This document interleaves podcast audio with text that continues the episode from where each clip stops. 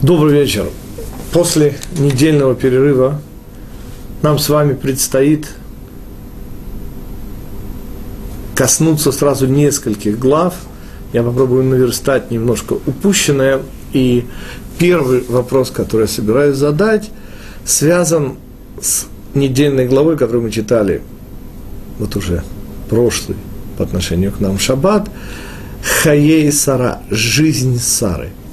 Хорошо известен комментарий мудрецов, объясняющий, отчего, собственно, недельная глава, повествующая о смерти Сары, и далее о Саре вообще не упоминающая, вот именно ее мудрецы выбрали назвать «Жизнь Сары».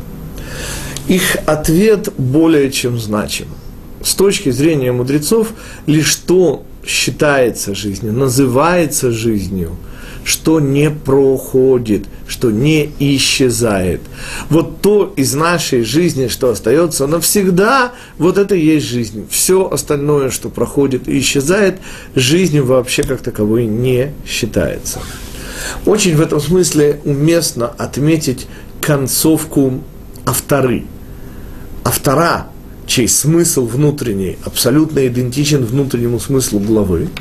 Именно поэтому мудрецы, когда был введен греческий запрет на публичное чтение пятикнижия, и выбрали вот именно этот кусочек из, в данном случае мы говорим о книге м- царств, первой книге царств, самое начало, где рассказывается о смерти царя Давида, о воцарении царя Шломо.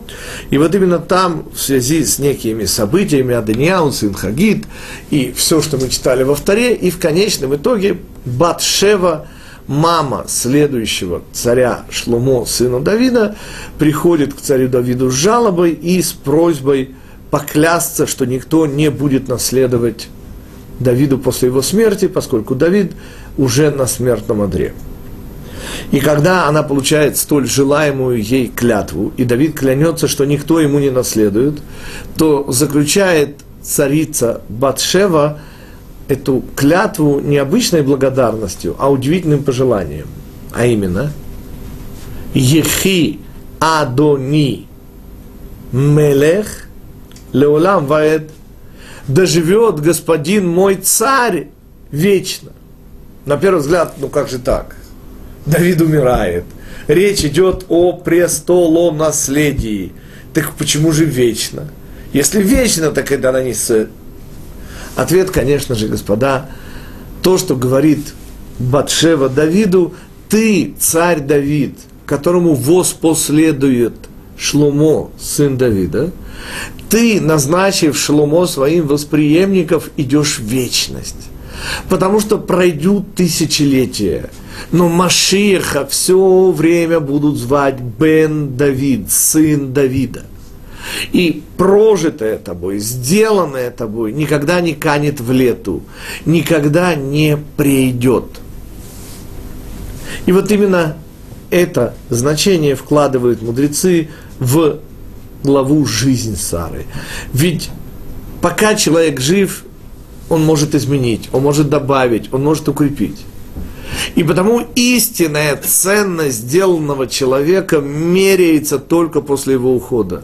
Только после смерти Сары, что мы видим? Что то, чему она посвятила свою жизнь, а она мама Израиля, она мама всего нашего народа. И она посвятила свою жизнь, с этим связана и наша главная сегодняшняя тема, а эта тема будет Ишмаэль, и я не побоюсь даже следующих слов: палестинский народ. Но еще прежде, конечно же, именно борьбой за Ицхака объясняется изгнание как Агари по требованию Сары, так и старшего сына Авраама Ишмаэля. Вот эта чистота замысла, вот эта функция недробленная еврейского народа Израиля и была всей ее жизнью. И что мы видим в нашей недельной главе? И я пользуюсь, конечно же, случаем в кавычках поправить Раши. Конечно же, не Раши, а его переписчиков. Дело в том, что главные в этом контексте жизни Сары слова были какие?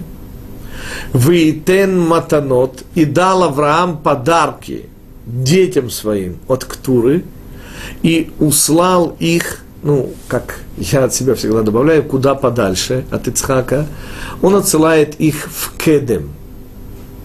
Кедма, то есть на восток, туда, на границу мира, где эти подарки в конечном итоге доживут до наших дней. Два слова об этом сейчас прозвучит.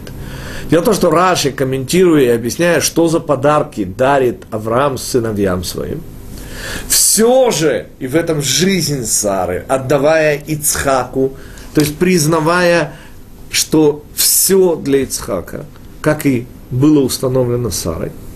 Так вот, Раши здесь пишет «шемот тума», то есть сути нечистоты. Ну, представить себе, что Авраам дает сути нечистоты, не дай Бог. Все эти отрицательные миры, черная магия, не дай Бог. Тогда пропущено, говорят по традиции наши мудрецы, у Раши просто пропущено переписчиками буква Бет. Не шемот тума, шемот Бе тума. Он дает им сути в нечистоте, прекрасно понимая, что эти его сыновья и потомки, естественно, окажутся в нечистоте, не путать с Израилем. И тогда он дает им те сути, которые могут и способны сохранить себя в нечистоте. Зачем?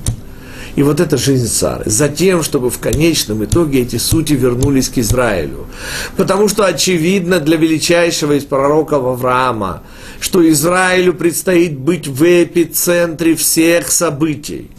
Что Израилю придется терять и терять и терять. И в результате Израиль сможет сохранить только самое-самое необходимое.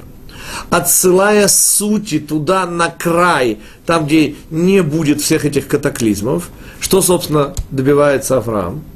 И это обязательно, обязательно нужно помнить.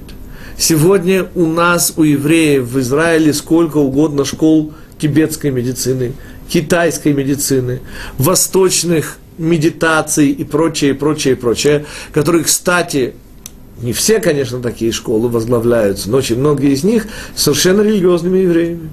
Понимаете, о том, что в человеческом организме семь чакр, конечно же, семь сферот. Понимаете, это мы знаем не от китайцев. Но как пользоваться акупунктура этими чакрами, сохранили для нас, получив это, конечно же, от Авраама, именно китайцы. И тем самым, что мы видим, что главная задача Сары, вечность Сары, в чем? В том, что в конечном итоге Ицхак и мы, его потомки, получаем все. Даже те вещи, которые мы утратили, господа, и нам не нужны буддисты, чтобы учить нас медитации. Ведь, слава Богу, евреи все, все, господа, нам нужны буддисты, чтобы учить нас медитации. Только, конечно, уже евреи с пейсами, которые в свое время учили буддизм. И почерпнули то, что тогда на заре истории подарил Авраам детям своим. Детям своим это только Ицхаку. Потому что подарки, сделанные Авраамом детям, были подарками для нас. Эти подарки, эти народы, находясь вдали от всех эпицентров и всех катаклизмов, смогли сохранить, донести до нас, и сегодня все это к нам возвращается. Вот это жизнь Сары, господа. А тема нашей сегодняшней беседы – это тема Ишмаэля. Дело в том, что недельная глава Хаей Сара заканчивается совершенно непонятно зачем данным нам родословием потомков Ишмаэля. И какое нам, собственно, дело до того, кто возглавлял потомков Ишмаэля и как их звали. Несомненно, нечто подобное будет и с Эйсавом, господа, я сразу сравниваю. Только у Эйсава будут алюфей Эдом, буквально тысячники Эдома, а у Ишмаэля сказано «неси эй Ишмаэль». Какая разница, объясняет Рав Моше Шапира. В принципе, и это известно изначально, Эйсав и Ишмаэль, Эйсав, то, о ком речь пойдет сейчас в той главе, которую нам предстоит читать в ближайший шаббат, Веле толдот Авраам бен Ицхак, Авраам олидет Ицхак. То есть следующая глава повествует уже о Ицхаке и Ривке и родившихся у них Эйсаве и Яакове. Но вот эта параллель между Ишмаэлем и Эйсавом сама собой напрашивается. Ну, в кавычках, отбросом Авраама был Ишмаэль, отбросом Ицхака был Эйсав. И оба эти героя нашей Торы несут некую идею, некую функцию, с которой мы попробуем в особенности в свете нынешних событий разобраться. Самое первое, что нужно заметить, говорит Рав Моше Шапира, то, что несет в себе Эйсав, связано с множественностью. Именно так Эйсав говорит Яакову при встрече, когда уже в недельной главе «Вышлах», это еще три главы от нас, произойдет их встреча на границе Израиля. И что скажет Эйсав? Он скажет Яакову: «Ешли рав». У меня, говорит, есть множество. Зачем ты мне посылал подарки? Ответ Яакова будет: «Ли еш коль». У меня есть все. Так что такое политическое кредо Эйсава? Ответ – результативность, множество. Что в этом смысле несет Ишмаэль? И само его имя, оно как-то очень не подходит не еврею. Не случайно был, и в Талмуде не раз упомянут, Раби Ишмаэль. Это наше еврейское имя, господа, посмотрите. Ишмаэль – буквально тот, кого услышит Всевышний. Ишма, буква Юд, свидетельствует о третьем лице будущем времени. Как это тот, кого услышит Всевышний, господа? Так это же про нас, про евреев. Почему его зовут Ишмаэль? И есть один, есть два важных ответа, но один из них мне сейчас нужен. Говорит Мидраш, потому его зовут Ишмаэль в будущем, что он вызовет такие страдания Израиля, что Израиль будет так кричать «Ой!», что нас услышит Всевышний. То есть Ишмаэль, народ Израиля, услышит Всевышний, который будет страдать и вопиеть к Всевышнему. Так будут нас мучить ишмаэльтяне. И когда я говорю о том, что нас так будут мучить ишмаэльтяне, конечно же, я говорю о будущем, о войне Гога и Магога, севера и юга. Но еще прежде важнейший комментарий Бааль Атурим дает на самую последнюю строчку Хаей Сара.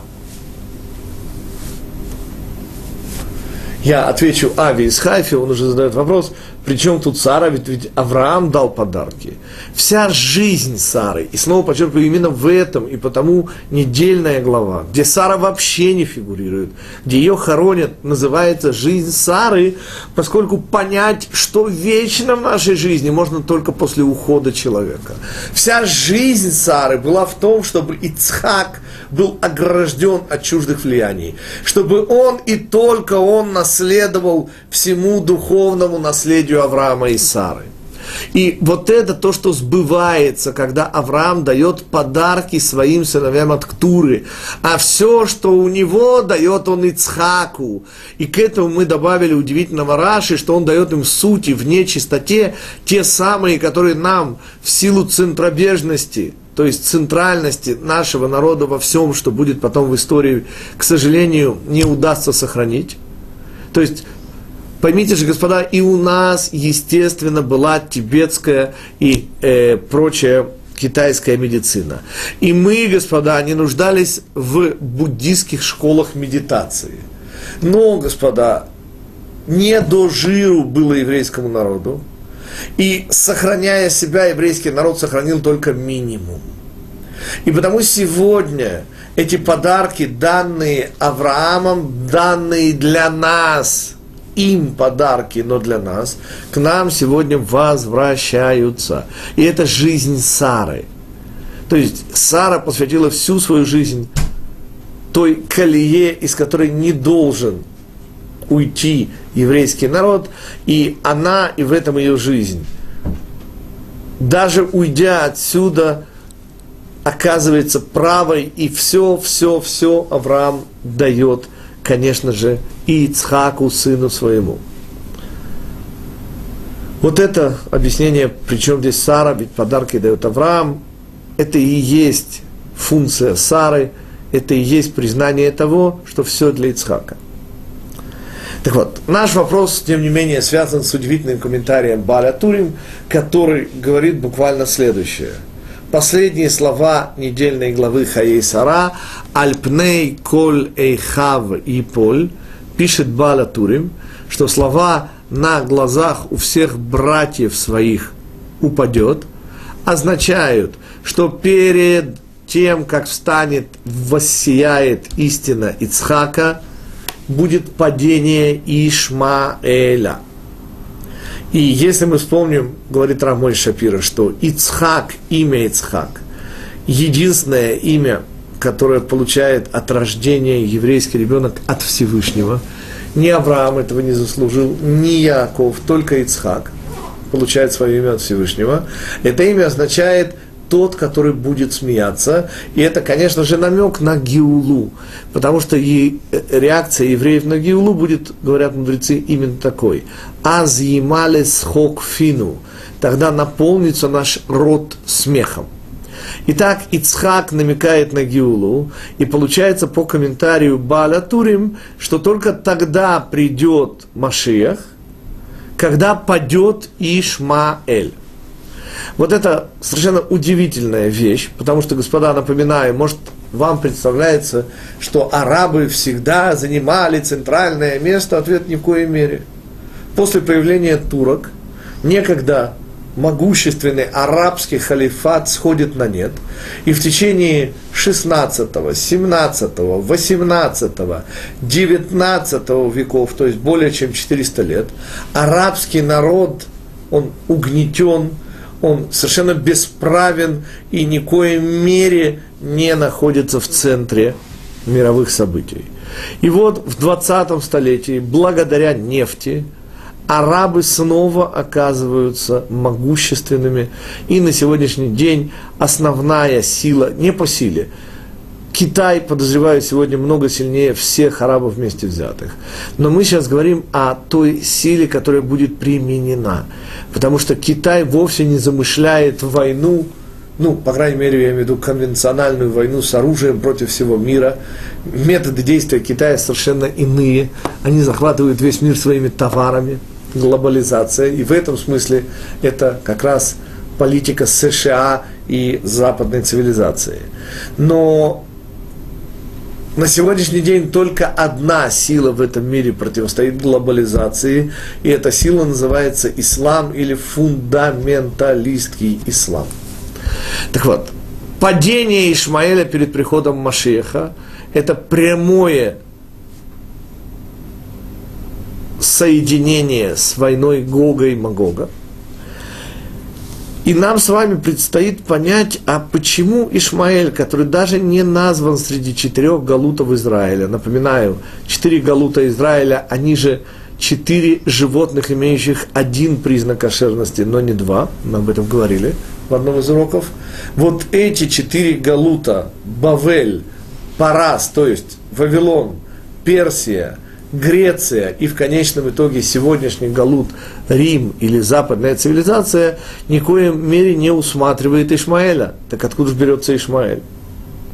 И ответ вкратце Рав Моше Шапира поразительный. Дело в том, что, говорит Рав Моше Шапира, цивилизация Ишмаэля – это цивилизация духовная, за Всевышнего. Не случайно в имени Ишмаэль присутствует Всевышний. Господа, никто так много не ссылается на Аллаха, а Аллах, в переводе с арабского, означает «Всевышний». Господа, у мусульман нет молитв, у них вместо молитв пять намазов в сутки, то есть намаз – это признание, что нет Бога, кроме Аллаха, кроме Всевышнего. То есть они монотеисты, если это возможно, больше даже, чем евреи. К чему подходим? Что они, которые в суе постоянно ссылаются на Всевышнего, они же кем являются? И определение, которое вслед за мудрецами дает Рав Моше Шапира, удивительно. Дело в том, что сама Тора определяет Ишмаэля как пере Адам. Дикость человека. Я специально хочу здесь подчеркнуть, господа, это не, э, как это по-русски будет, шем-тоар, это не прилагательное. Это не дикий человек, потому что дикого человека можно обуздать и образовать. Это дикость. Это сама дикость, господа. Это не черта его характера. Это именно пере Адам, не Адам праи, не праи Адам. Это не прилагательное, это не характеристика. Это именно дикость. Пере Адам. И сказано о нем, что он рове кашат. Он воин-стрелец. Что добавляет слово воин к слову стрелец? Точность, профессиональность попаданий. А почему стрелец, объясняют мудрецы? Потому что в отличие от Эйсава, который живет, как известно, своим мечом, то есть крепостью своих достижений, своих рук. Помните руки Эйсава? Чем живет Ишмаэль? Ответ, это тяжело переварить, но это надо понять. Он живет своей верой во Всевышнего. Я понимаю, что это звучит странно и страшно отчасти, но тем не менее, те, кто знакомы близко с арабами, знают, что упоминание Аллаха у них ничуть не реже, а даже еще частее, чем религиозные евреи. Аллах. Я понимаю, я понимаю, но по-русски говорят Аллах. Я Аллах, они говорят, каждый это... Они говорят все время, действительно, те, кто с ними встречался, они все время поминают Всевышнего, все время ссылаются на него, все время признают его единство и всемогущество.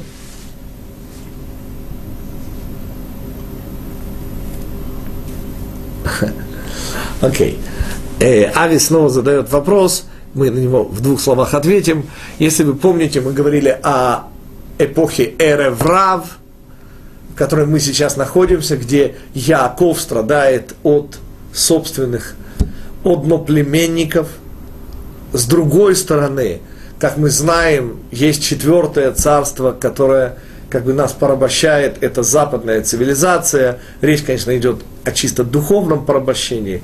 Израиль, имеющий несколько сот, на восемьсот седьмой год, помните, я приводил пример, атомный шпион Вануну открыл секрет, двести сорок три атомных боеголовки было в Израиле в восемьдесят седьмом году. Это означает, что Израиль одним ядерным ударом может уничтожить весь мир, естественно, может диктовать свою волю миру, но о чем мы? О том, что находимся мы под, э, к сожалению, гнетом духовным западной цивилизации. Те, кто живут в Израиле, это прекрасно ощущают. Идолопоклонство, в кавычках, перед Западом, перед Америкой в частности. А еще действительно сказано, что то, что я сейчас сказал, что мы будем страдать от Ишмаэля. Так давайте решим. У нас сейчас эры Врав, у нас сейчас четвертый западный Галут, или же все-таки Ишмаэль. Так вот, господа, Ави, чтобы вы не сомневались, и то, и другое, и третье. И мало никому не кажется, а еще меньше будет казаться это в будущем. Потому что с Ишмаэлем, господа, мы только начинаем. Если гнет западной цивилизации, в особенности на физическом уровне, катастрофа европейского еврейства, мы прекрасно ощутили. Если понимание того, что первым после Гитлера, устроившим депортацию евреев, человеком был Менахем Бегин, а следующим за ним был Ариэль Шарон, то что после Гитлера только эти двое имели вот такую страшную совершенно возможность и использовали ее депортировать евреев. Обратите внимание, именно крайне правые на общем фоне израильских премьер-министров, это сразу объясняет, что премьер-министры у нас не бывают правыми и левыми, они все эры Врав, от Бен-Гуриона до Нетаньяху. Все они эры Врав, здесь не о чем и незачем говорить. Но давайте попробуем разобраться с Ишмаэлем, и в особенности, это уже следующая недельная глава с палестинским народом. Итак, Ишмаэль, в отличие от Эйсава, осуществляет свои даже самые далекие желания. он, по сути, весь вот в этом с Божьей помощью. Что значит с Божьей помощью? Это тот Ишмаэль, который в кавычках поработил Всевышнего. Это та цивилизация, которая противостоит евреям не как Эйсав, где противостояние внешнего внутреннему. Эйсав – это чисто внешняя вещь, а евреи, наоборот, внутренняя. Помните, руки, руки Эйсава, голос, голос Яакова. Но как противостоит нам Ишмаэль, который поминает в слуе Всевышнего буквально каждый момент времени? И ответ он страшный, господа. Помните же, вся идея Израиля, и потому на иврите слово, и это главное слово, свобода, хофеш, означает поиск. И евреи – это те, кто ищут, что хочет от нас Всевышний.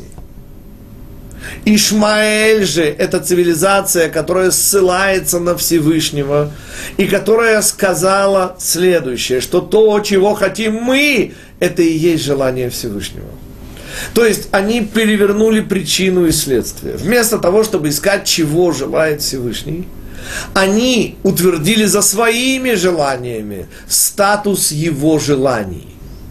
Они в этом контексте заставляют Всевышнего служить себе. И я хочу познакомить вас с удивительным, для меня абсолютно поразительным комментарием. Он считается одним из, наверное, сегодня самых лучших лекторов на английском языке. И при том, что он хабадник, он считается одним из лучших во всем англоязычном еврейском мире. Это глубоко уважаемый Рав Манис Фридман. Он живет в Миннеаполисе, в штате Миннесота. Но известен, я снова повторяю, по всему англоязычному миру. Так вот, Рав Фридман, будучи спрошен, буквально, я как раз тогда приехал в Миннесоту, и потому Миннеаполис, и удостоился чести познакомиться с этим его комментарием. Была в очередной раз какая-то акция всем подряд евреям, от реформистских раввинов и до э, Рава Фридмана был задан стереотипный вопрос, что вы думаете по поводу э, возможности урегулирования арабо-израильского конфликта. И Рав Фридман сказал буквально следующее, что евреи проявляют невероятную жестокость, не разрушая арабские мечети. И тем самым давая арабам ощутить, что Бог с ними, дают им вот эту возможность верить в то, что Всевышний на стороне арабов. И в этом страшная жестокость евреев, которая в конечном итоге и приведет к тому, что Ишмаэлю придется падать на глазах у всех братьев своих. О чем мы? Ишмаэль – это антипод Израиля, но уже не внешний, как Эйсав, а внутренний антипод. То есть, как можно быть внутренним антиподом? Он принимает причину за следствие, а следствие делает причиной. Он воспринимает свои желания как желания Всевышнего. И потому, естественно, оказывается, что Всевышний всегда с ним. И тогда, теперь, наконец, можно оценить совершенную удивительность комментария Рава Маниса Фридмана. Вот это краткое объяснение ужаса, который несет в этот мир Ишмаэль. Потому попытки подписывать договор с Ишмаэлем, любой договор, это даже не смешно, господа. Они органически, они, это арабы, не способны выполнять никакие договора. Потому что рамки вообще не для этого народа. Этот народ, воспринимающий свои желания за его желания, этот народ никоим образом не способен обуздать себя. Он дикость человек. Он, во-первых, дикость, и только, во-вторых, человек. Я для того, чтобы не остаться на уровне исключительно голых теорий, хочу добавить вам историю, которая произошла в тысяча девятьсот двадцатом году. Незадолго до того, с попустительства англичан, избранный новый муфти Иерусалима из знаменитой фамилии Аль-Хусейни, дядя, кстати, незабвенного Ясера Арафата, тот Аль-Хусейни, из-за которого в тысяча девятьсот сорок четвёртом году в конце погибнут двадцать пять тысяч еврейских детей, которые Гиммлер в качестве жеста доброй воли согласился отдать союзником. Так вот, именно этот самый Аль-Хусейни, и это была его проба пера, потом был куда более значительный погром в Хевроне, э, был вдохновителем погрома в Иерусалиме. тысяча девятьсот двадцатый год, уже английский мандат, тем не менее шестнадцать погибших и э, более семи десятков коллег. Хафец Хаиму, очень пожилому тогда уже, жить ему оставалось тринадцать лет, то есть ему было уже сто семь лет в этот момент, приходят ученики, совершенно обеспокоенные, говорят: «Ребе, посмотрите, что происходит. Погром, убитые евреи, искалеченные евреи в Иерусалиме. Мы только-только начинаем возвращаться в страну Израиля, Эрец Исруэл, и посмотрите, что происходит, и что нам делает Ишмаэль». Хафец Хаим в свойственной ему манере мягко покачал головой и сказал: «Детки мои, ну что я вам могу сказать?» – сказал он. «Мы знаем из Торы, что Ишмаэль – это дикость человека. Во-первых, дикость, и только во-вторых, человек. Понимаете, – сказал он, – Ишмаэль может быть врачом, но он будет диким врачом. Он может стать адвокатом или художником, он сохранит на первом месте свою дикость. И он будет, во-первых, диким». Кстати, те, кто помнят, несколько Абунидаль, э, Рантиси и так далее, мерзейшие из мерзких, были действительно врачами. Руководители террористических группировок были врачами. Естественно, не все, но так ужасно то, что сказал Хафец Хаим, и так в понятно в контексте того, о чем мы говорим про Ишмаэля. Наша следующая тема будет связана с ближайшей главой. Вот порождение Ицхака, сына Авраама. Авраам родил Ицхака. Вот это тавтология, как говорят математики, вот это, казалось бы, совершенно ненужное повторение с точки зрения мудрецов несет вот какой смысл. Господа, не каждый из нас удостаивается сыновей, которые беззаветно преданы делу отцов и продолжают его. Ицхак, подчеркнуто дважды, сын Авраама, он не просто биологический сын, он не просто потомок продолжающий, он есть реализатор идей Авраама, который в кавычках наступил на горло собственной песни. И обладая не меньшими способностями, чем Авраам, тем не менее, если вы помните, занимается чем? Он роет колодцы Авраама. Он откапывает то, что засыпала людская серость и бездуховность, отчаяние и глупость людей. Он заново соединяет нас с теми источниками мудрости, которые открыл Авраам, и не только для евреев. Так вот, Ицхак в этом смысле, он, конечно же, главный герой, но, господа, не будем забывать и еще о главных героях главы Толадот. Все начало главы посвящено рождению и возмужданию птенцов гнезда Ицхакова, Эйсаву и Яакову. Разительное отличие, и заканчивается первый рассказ об их отношениях, конечно же, продажей первородства. Дальше, господа, дальше будет продолжение, и вы помните, что Ривка предпримет невероятное совершенно по уровню и мужеству своему э, мероприятие, она переоденет Яакова в Исава и в качестве подличины Исава, и получит Яаков благословение Ицхака. Но это будет уже в конце главы, господа. А вот между этими двумя событиями, из которых второе продолжает первое, появляется, господа, палестинский народ. При этом известная вещь, что иногда Тора ломает сюжет, да, чтобы сохранить хронологию. Иногда Тора ломает хронологию, чтобы продолжить сюжет. Но в данном случае ломаются все правила. По хронологии так говорят большинство мудрецов, история Авимелеха Грарского происходит еще до э, рождения братьев-близнецов. И тогда совершенно непонятно, зачем прерывается сюжет и ломается хронология, что в месте, насколько мне известно, в Торе больше нигде не ломается сразу обе вещи. И хронология, и сюжет. Потому что иногда, снова повторю, сюжет ломается ради сохранения последовательности событий, а иногда последовательность событий ломается ради сохранения сюжета. Но так, чтобы поломать и то, и другое, и вклинить между двумя важнейшими историями противостояния Эйсава и Яакова вдруг ту историю, которая происходит еще до их рождения, когда Ицхак и Ривка оказываются недалеко от Грара.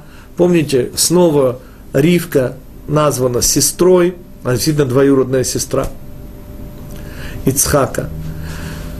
И Авимелех, который говорит о себе «эхад гаам», буквально один из народа. Раши тут же объясняет «первый из народа». Кстати, слово «Авимелех» не путать, это никоим образом не имя, это как фараон. Это звание. Во главе Грара стоял Авимелех, буквально «отец мой царь». И вот этот «отец мой царь» и есть палестинец. Плешти. Откуда идет Палестина. И тут удивительнейший исторический казус, господа. Откуда сегодня мы имеем дело с палестинским народом? Нет. Кто придумал сегодняшний палестинский народ, нам прекрасно известно уже более десяти лет, как вышли мемуары, к сожалению, не помню фамилии этого полковника румынской разведки, который по заданию товарища Николая Чаушеску, который, естественно, по заданию пакта Варшавского, помните, это была единственная социалистическая страна, сохранившая дипломатические отношения с Израилем, там были самолеты, прямые рейсы Бухарест, Тель-Авив. И именно товарищ Николай Чаушеску, как пишет полковник румынской разведки в своих воспоминаниях, в тысяча девятьсот шестьдесят девятом году поручает ему, как бы вы думали, что? Создать палестинский народ. Я еще помню в качестве новоприбывшего в тысяча девятьсот семьдесят седьмом году, еще не было палестинского народа, а был свободолюбивый арабский народ Палестины. Чувствуете разницу? Арабский народ Палестины и палестинский народ. Понимаете, придумать палестинский народ, пишет этот самый ставленник Чаушеску, было делом непростым. Именно он придумал флаг, он заказал гимн, и он же придумал мечеть Аль-Акса, господа. Поскольку он пишет в своих воспоминаниях, что, ну, мечеть Аль-Акса, для тех, кто не знает, обычная мечеть, таких в мире сотни тысяч, может быть, больше, и ничем одна не лучше другой. Что, тем не менее, он сделал. Понимая, что народу нужна святыня, он решил превратить эту мечеть, которая стоит на Храмовой горе, в святыню, каковой она и стала. То есть, понимаете, придуманный полковником румынской разведки палестинский народ стал явью. И сегодняшние арабы, живущие и называющие себя палестинцами, живущие где угодно, да хоть в Ливане, хоть в Сирии, в горно в Москве, кричат, что они палестинцы, и многие из них готовы за это умереть. И вот этот феномен требует объяснения, в особенности, если вы узнаете, вообще говоря, откуда взялось это слово. Итак, основание есть. Плештим – это и есть палестинцы. В русской транскрипции плештим и приводят к палестинцам. Но, простите, когда из мира исчезают палестинцы? Те самые плештим. Ответ – царь Давид. Царь Давид окончательно решает палестинский вопрос. Это народность, по сути, рэкетёры. Очень интересно, у нас нет времени, отсылаю вас к аудиоуроку «Палестинский народ. Миф и реальность». Там мы подробно рассматриваем и сравниваем тех и нынешних палестинцев. И находим удивительнейшие, совершенно из ряда вон выходящие похожести между теми и сегодняшними палестинцами. У нас нет времени сейчас на этом останавливаться, нам важнее, конечно же, выводы сделать. Так вот, император Адриан Элия, великий ненавистник евреев, решает стереть с земли само название Иудея. Как вы помните, ему принадлежит сомнительная честь. В сто тридцать пятом году на месте разрушенного Иерусалима он велит запахать это место как поле и разбить новый город, чтобы само имя Иерушалаим не произносилось. Этот новый город назван в его честь Элия Капитолина. Капитолина – столица, Элия, Адриан Элия – фамилия римского императора. Это все, напоминаю, сто тридцать пятый год христианской эры. Что важно, что именно ему приходит в голову, и вот здесь у меня вопрос ко всем вам, уважаемые господа, рационально смотрящие на мир. Ему приходит в голову назвать Иудею, а другого названия в этой стране никогда не было, последние тысячи лет она называлась Иудея. Был еще Израиль, напоминаю, десять северных колен. Но вот то, что в конечном итоге существует тысячу лет, называется Иудея, Иуда. И он, решив стереть вообще понимание, понятие еврейского народа с политической, по крайней мере, карты мира, ну и вообще, надеясь на полную ассимиляцию, называет эту территорию, вы знаете, вот если бы я, меня бы спросили, да, вот как у любителей истории, ну как бы я на месте э, императора римского, ну желая, чтобы забыли вообще, что здесь когда-то, когда-то, когда-то была Иудея, знаете, как бы я назвал эту страну? Цезарея, Кейсария. Ну, это же слава и мощь. Самая великая победа римлян, господа, это не наши оценки, это сами римляне говорят, была. Не победы Юлия Цезаря в Гальских войнах, да, и не Юлия Севера в Британии. Величайшая победа римского оружия за все время существования Римской империи считается именно победа над иудеями в Великом восстании и в восстании Бар-Кохбы. Потому что не было более мощного противника у Рима, это снова мнение самих римлян, чем иудеи. Так вот, великий ненавистник евреев, в крови утопивший восстание Бар-Кохбы, это не гипербола. Адриан, злейший из римских императоров, решает стереть это место вообще с политической карты мира и дает ему имя Палестина.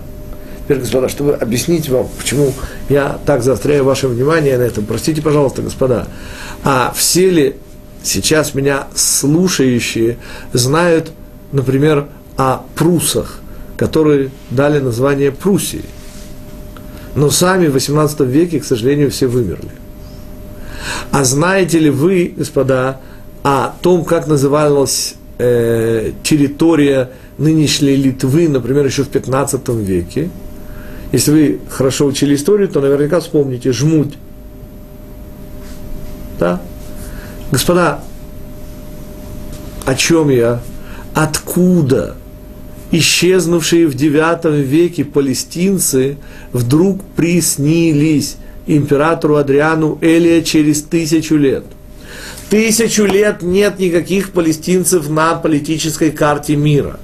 Никогда никакого отношения к нашей стране палестинцы не имели. Это были рэкетеры, которые были народом моря, сделавшим крепости исключительно на берегу. Потому сектор Газы. На берегу морские крепости с постоянным подвозом. Сделаны все эти крепости были от Египта до Сирии, до Ливана, до самых-самых северных городов Ливана. И вот эта серия крепостей морских, которая рэкетировала окружающее население, вот это были палестинцы, никогда не занимавшие никакой особой территории. И вдруг, через тысячу лет после их исчезновения, когда само имя это палестинцы было уже стерто в человеческой памяти, вдруг император Адриан Элия, у меня нет никаких рациональных объяснений, именно именем Палестина решает назвать эту провинцию. Почему? Да откуда он вообще знал такое слово? На все эти вопросы у меня нет ответа. Но ответ есть, господа. Это ответ Виленского гаона. И он страшен, господа. Виленский гаон, комментарии на книгу, по-моему, Иова, но не уверен, я могу, если вам будет интересно, посмотреть точно, пишет буквально следующее. Плештим, говорит Виленский гаон, это не народ, это функция. Мешать народу Израиля жить в стране Израиля. Плеша. А? Плеша. Плеша, да, агрессия, вторжение, но мы сейчас не об этом. Виленский гаон, повторяю снова, утверждает, господа, Виленский гаон жил в восемнадцатом столетии. Ни о каких палестинцах вплоть до начала восьмидесятых годов вообще никто не слышал. Были они придуманы, повторяю снова, в шестьдесят девятом году полковником румынской разведки. Но Виленский гаон в восемнадцатом столетии говорит следующее, что палестинский народ – это вообще не этнос, это не гены, господа, это функция. И так же, как нам не давали спокойно жить в стране Израиля тогдашние палестинцы, вспомните Шимшона, ослепленного ими, вспомните совершенно страшные события, с ними связанные во времена первого еврейского царя Шаула, который теряет царство из-за палестинцев. Так вот, эти же самые палестинцы, в каком смысле эти же самые? Понятно, что те арабы, которые называют себя палестинцами, никакого отношения к тем палестинцам не имеют, кроме одной вещи – функция, господа. Чтобы нам жизнь в стране Израиля малиной не казалась. Я, конечно же, утрирую, но общий смысл, господа, он, к сожалению, именно таков. Понимаете, господа, оказывается, через три тысячелетия, вернувшись сюда, на нашу землю, мы обнаруживаем палестинский народ. И не важно, что они арабы, и не важно, важно, что они верят в то, что они палестинцы. И они выполняют роль палестинцам. Они не дают нам жить в стране Израиля, господа. И нужен царь Давид. Вы слышите, господа, по поводу решения арабо-израильского конфликта. Нужен сын Давида, нужен царь Давид, нужна удивительная мощь царя Машиха, чтобы объяснить, как говорили, помните, who is who в старое советское время. Ну, в русской глубинке так говорили. И только сын Давида, господа, сможет разрубить этот Гордиев узел претензии на нашу землю, которую возымели ишмаэльтяне. Ведь их желание простирается всюду, докуда может долететь стрела из их лука. Любые цели, которые они выбирают, они достигают любыми доступными способами, а им, господа, как вы помните, доступны любые способы. От прямой покупки и до самых страшных мучений, на которые они обрекают свои жертвы, которые не желают исполнять их желания. Таким образом, мы отвечаем на вопрос,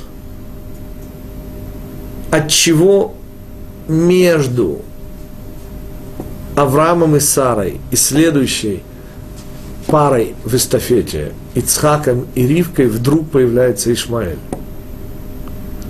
Ишмаэль завершает главу Хаей Сара, и сразу вслед за этим начинается, конечно же, порождение Ицхака. Но здесь вклинился Ишмаэль.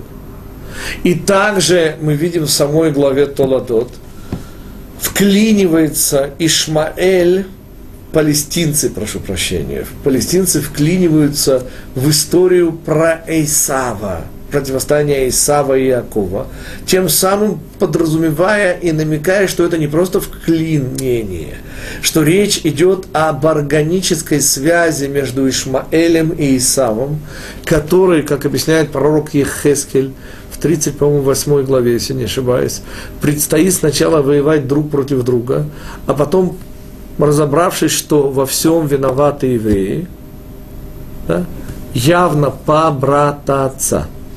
Помните еще одну третью жену Эйсава, Басмат, дочь Ишмаэля. Вот именно там заложена возможность этого братания и их союза общего против Израиля. Вот именно этим должна закончиться война Гога и Магога, и тогда вопль от тех мучений, которые будет доставлять нам Ишмаэль, достигнет небес, и тогда Всевышний пошлет нам защитника, царя Машиха. Собственно, мы с вами объяснили и ответили на два тяжелейших вопроса. Ну, ну почему? Ну почему рассказывают нам о родословной, о потомках Ишмаэля? И делается это там, где, казалось бы, уже пора переходить к Ицхаку. И объяснение: Ишмаэль вклинивается между Авраамом и Ицхаком, между концом Галута и началом Геулы. Вот здесь мы встречаем Ишмаэля. И еще один важнейший комментарий. Оказывается, Ишмаэлю предстоит вместе с Эйсавой, органическая часть противостояния Израилю вообще, Ишмаэль должен объединиться с Эйсавом и противостоять Израилю как внешне-внутреннее содружество. И вот именно из-за этого Тора и ломает в нашей главе Толдот и хронологию, и сюжет, дабы подчеркнуть, насколько страшную роль в начале нашей истории и в конце ее сыграет палестинский народ. И вопреки логике, и вопреки всему, о чем мы можем говорить, никакой преемственности, конечно же, здесь нет, кроме одной – функция. Та же самая функция, что была у палестинцев на заре нашей истории. Та же самая неготовность принять нас, признать нашу власть над страной Израиля, и будет питать этот народ, и питает его. Сегодня это, господа, страшно, но следует понимать, с чем мы встретились на своем историческом пути. И чтобы все не было так страшно, господа, давайте вспомним, что именно вот эти родовые муки Машиаха и приводят к появлению Машиаха в нашем мире.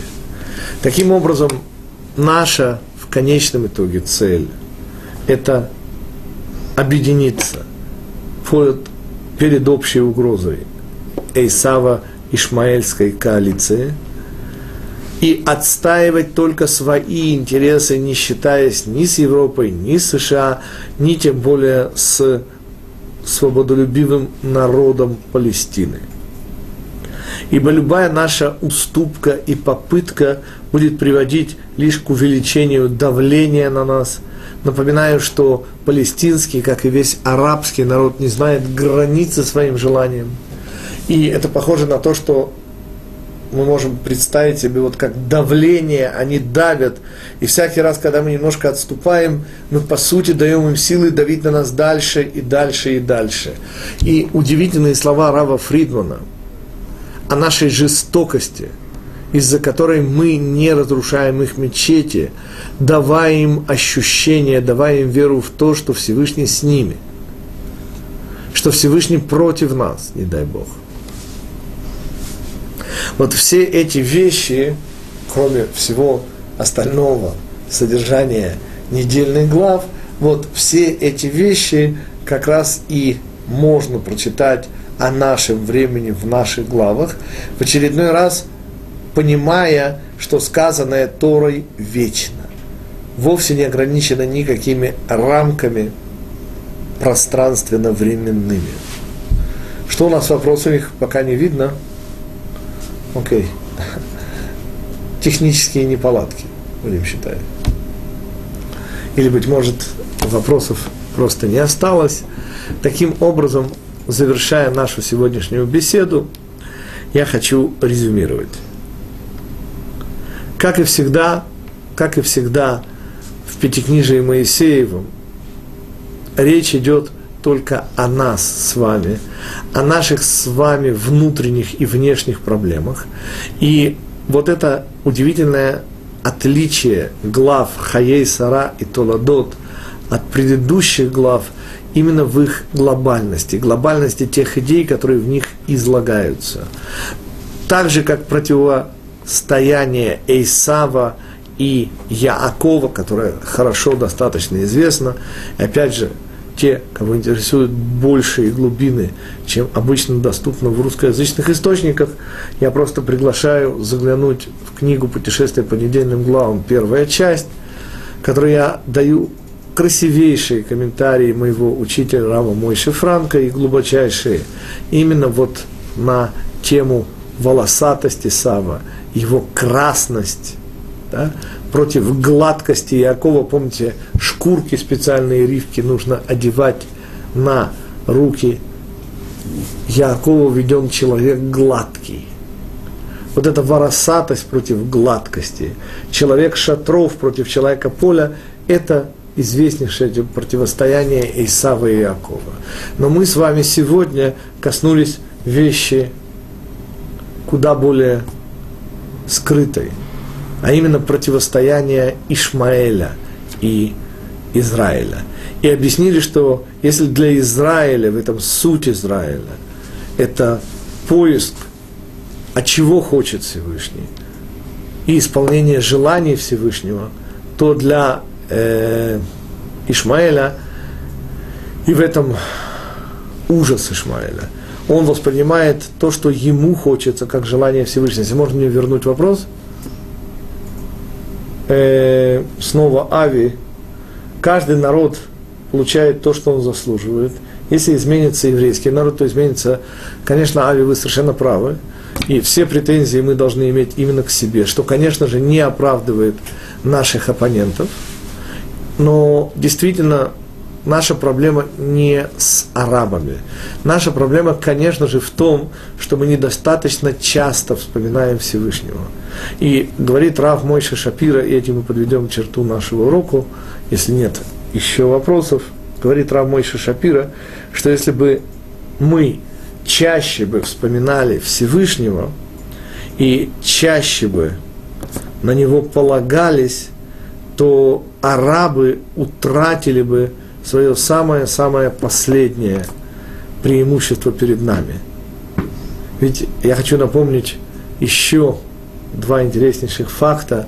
Мы, русские евреи, отбираем у Ишмаэля удивительную претензию обрезание в зрелом возрасте.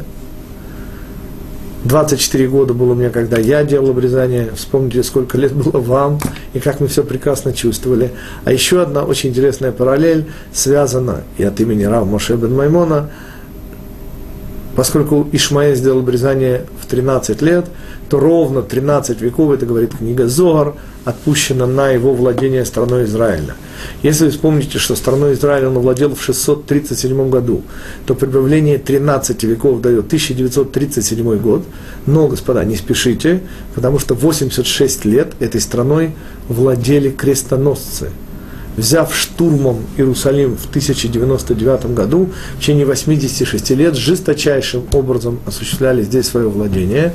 Таким образом, господа, мы завершаем именно тем, что, даст Бог, поскорее кончится вот эта страшная эра Ишмаэля и Эйсава, и, даст Бог, поскорее начнется наша еврейская эра царя Машиха.